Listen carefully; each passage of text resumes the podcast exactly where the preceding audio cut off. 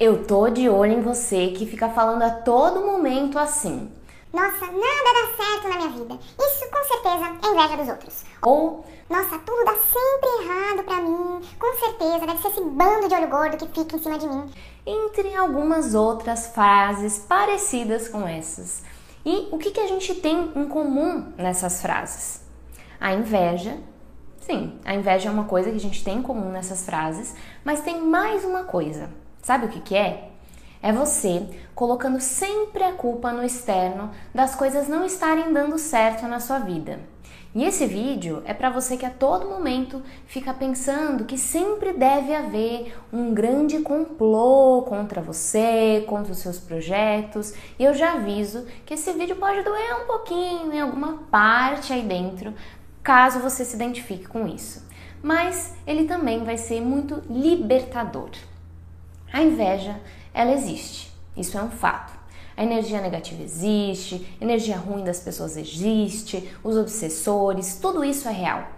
Mas será mesmo que é tudo isso que está a todo momento sendo responsável pelas coisas não fluírem na sua vida? Se você se identifica repetindo ou pensando isso a todo momento, eu convido você a refletir. A inveja existe sim. A energia ruim dos outros existe também. Mas por que eu pego? Por que, que ela chega em mim a ponto de travar a minha própria vida? E eu te digo por quê. Porque você permite, porque algo dentro de você provavelmente entrou em ressonância com essa energia ruim externa. Tudo na vida é por afinidade. Então, a energia ruim chegou até você?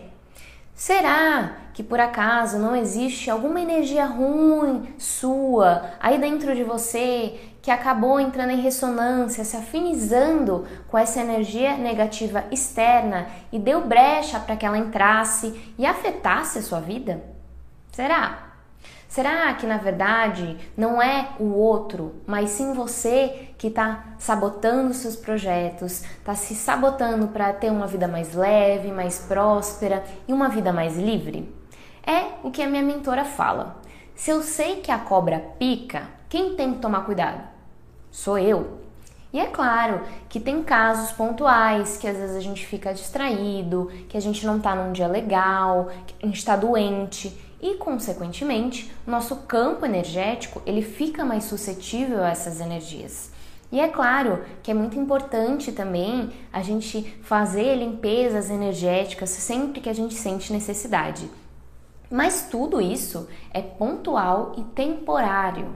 A questão que eu quero trazer aqui é que se você a todo momento se pega nessa ideia de que nada dá certo para mim por causa da inveja do outro, esse é um convite para autorresponsabilidade e para que você se lembre. Ainda que o invejoso inveje, a responsabilidade é sua de se cuidar, de se proteger, de se manter firme no seu desenvolvimento e manifestar os seus projetos de vida.